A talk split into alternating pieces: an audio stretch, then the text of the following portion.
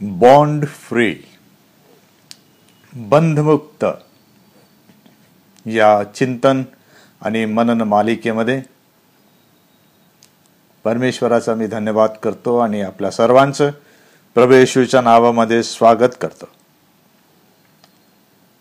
या मार्गदर्शक मालिकेमध्ये आपण आपल्या जीवनाला एक प्रवास समजून ज्या प्रकारे इस्रायली लोक अरण्यामधून प्रवास करीत आपल्या वचनदत्त देशात पोहोचले त्या प्रकारे आपल्या प्रत्येकाचा जीवन एक प्रवास आहे आणि एक दिवस प्रवेश ख्रिस्ताच्या द्वारे विश्वास ठेवणारे त्याच्या स्वर्गीय राज्यामध्ये नेले जाणार आहेत प्रवेश करणार आहेत.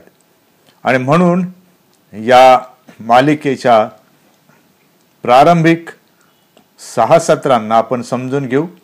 आणि ही सहा छोटी सत्रे स्तोत्र एक्क्याण्णव यामधून आलेली आहेत. आणि आज आपण पहिला एपिसोड बघणार आहोत की माझ्या या जीवनाच्या प्रवासामधील माझा मार्गदर्शक देव माझ्याबरोबर आहे.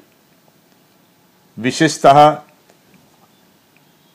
जीवनयात्रेचा आपला प्रवास अत्यंत खडतर कष्टमय जोखीमपूर्ण असला तरी तो आपल्या जिवंतपणाचे लक्षण आहे. मृत्यू मानवाच्या अहिक म्हणजे या जगाच्या प्रवासाचा अंतिम पडाव किंवा ठिकाण जरी आहे तरी मृत्यूनंतर प्रत्येक मनुष्य प्राणी हा मृत्यूनंतरच्या पुढील न कळणाऱ्या व अंदाज न येणाऱ्या जगाच्या किंवा पारलौकिक जगाच्या प्रवासाला प्रारंभ करतो. असं बहुतेकांना मान्य आहे. आणि जरी ते त्यांच्या विश्वास पद्धतीत किंवा धर्मग्रंथात नसेल तरी मृत्यूच्या नंतर होणाऱ्या ज्या विधी असतात त्या प्रेतक्रिया विधींमुळे आपल्याला समजते की त्यांच्या प्रवासाचा पुढचा अंदाज काय आहे. याच प्रकारे देवाने प्रभेशू ख्रिस्तावरील विश्वास ठेवणाऱ्या त्याच्या लोकांसाठी या जगात आणि जगापलीकडील प्रवासासाठी पुरवठा करून ठेवला आहे. आणि म्हणून आपण स्तोत्रकर्त्याबरोबर स्तोत्र तेवीस प्रमाणे म्हणू शकतो की मृत्यू छायेच्या दरीतूनही मी जात असलो तरी कसल्याही अरिष्टाला भिणार नाही. कारण तो म्हणजे यहोवा परमेश्वर देव माझ्याबरोबर आहे. माझ्या नेमलेल्या शेवटल्या ठिकाणापर्यंत तो राहणार आहे. आणि म्हणून त्याने ते अभिवचन दिल्यामुळे मला या प्रवासामध्ये पुढे मार्गक्रमण करण्याला हिंमत आलेली आहे. स्तोत्र एक्क्याण्णव हे बघण्या संदर्भात स्तोत्रांचं जे विभाजन आहे ते पण लक्षात घेतलं तर आपल्याला कळेल की आपण ज्या विभागामध्ये आहोत त्या विभागामध्ये यहुदी पद्धतीने किंवा देवाच्या विचाराने आपल्याला काय मार्गदर्शन लिहिलेलं आहे? ही एकशे पन्नास स्तोत्रे पाच खंडामध्ये विभाजन करण्यात आलेली आहेत. पहिले एक्केचाळीस स्तोत्रे नंतर बेचाळीस ते बहात्तर स्तोत्रे त्र्याहत्तर ते एकोणनव्वद स्तोत्रे नव्वद ते एकशे सहा स्तोत्रे एकशे सात ते एकशे पन्नास स्तोत्रे असे या खंडाचे पाच विभाजन खंड आहेत. आणि या उपखंडांमध्ये आपण ज्या विभागात एक्क्याण्णवमध्ये आहोत ते स्तोत्र नव्वद ते एकशे सहा या चौथ्या खंडामध्ये उपखंडामध्ये आपण येतो. आणि या नव्वद ते चौऱ्याण्णव या स्तोत्रांमध्ये प्रवाशाला आशीर्वादाची गरज आहे असं आपण वाचतो. पंच्याण्णव ते शंभरमध्ये प्रवाशाला आशेची गरज आहे असं आपण वाचतो.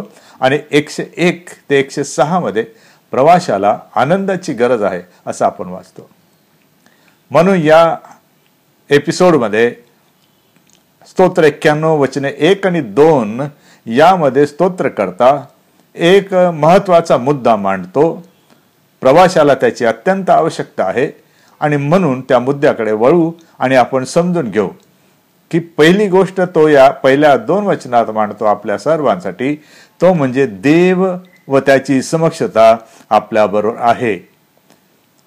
The presence of God is with his people आणि म्हणून आपण प्रवासामध्ये एकाकी नाही आपण अनेक असलो तरी संकटे सुद्धा अनेक आली तरी आपल्या सर्वांवरती सारखीच असणार आहेत. आपण सर्व मिळून त्याला सारखंच तोंड देणार आहोत. म्हणून परमेश्वराचं सान्निध्य आपल्यामध्ये आहे तर आपण पार होऊ शकतो. स्तोत्र एक्क्याण्णव वचने एक आणि दोन मध्ये स्तोत्र करता असं म्हणतो जो परात्पराच्या गुप्त स्थली बसतो तो सर्व समर्थाच्या सावलीत राहील. परमेश्वराला मी माझा आश्रय माझा दुर्ग असे म्हणतो तोच माझा देव व त्याच्यावर मी भाव ठेवितो.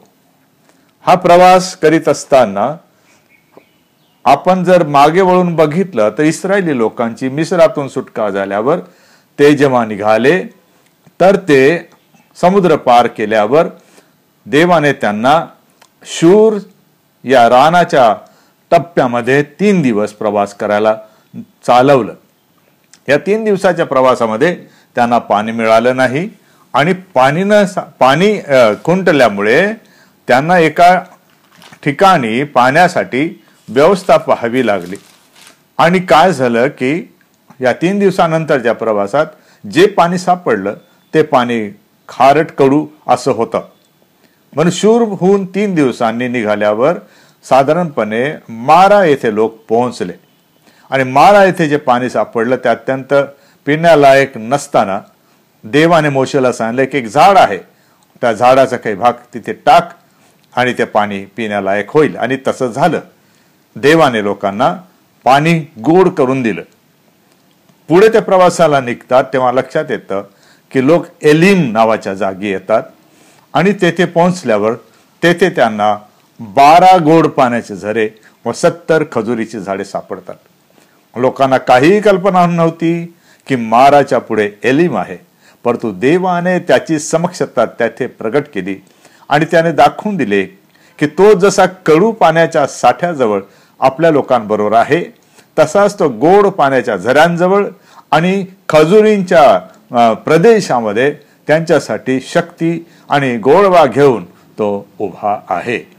आपल्याला या प्रवासामध्ये असे अनुभव येतील की जेव्हा आपला टप्पा पहिला पार झाल्यावर अत्यंत कटू आणि दुःखदायी अनुभवात आपण जाऊ तरी लक्षात असू द्या देव आपल्या सन्निधी असल्यामुळे देवाची सक्ष समक्षता आपल्याबरोबर असल्यामुळे त्याचा शेवट नेहमीच परमेश्वर त्याच्या सामर्थ्याने त्याच्या समक्षतेने आपल्याला ताजा तमाना करण्यासाठी गोड घेऊन उभा राहून आपल्याला पुन्हा तेज संपन्न करण्यासाठी उभा राहतो.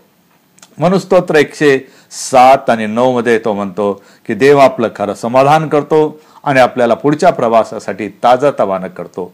स्तोत्र म्हणतो की मी जात असताना अनेक प्रकारे मी कासावीस जेव्हा होतो तर तो माझा जीव ताजातवानं करतो. आणि हे लक्षात घेऊन आपण प्रत्येकजण आपल्या प्रवासाला निघताना लक्षात घेऊ. स्तोत्र एक्क्याण्णव एक आणि दोन सांगतं देव आपल्याबरोबर आहे आणि आपण त्याच्याबरोबर राहायला पाहिजे. निर्गम पंधरामध्ये जसा मारा आणि एलिमचा अनुभव आहे तो आपला असू शकतो. आपल्याला समजलंच पाहिजे. आपण विश्वास ठेवला पाहिजे. ज्याने आपल्याला समुद्र दुभागून पार आणलं तो देव आपल्याला ह्या गोष्टी सुद्धा पुरवण्यास समर्थ आहे. देव तुम्हाला सहाय्य करो. देव तुम्हाला आशीर्वाद देव. देव तुमचं कल्याण करो. आपण ऐकलात त्या सर्व श्रोत्यांना आणि दर्शकांना देवाची शांती मिळो. धन्यवाद.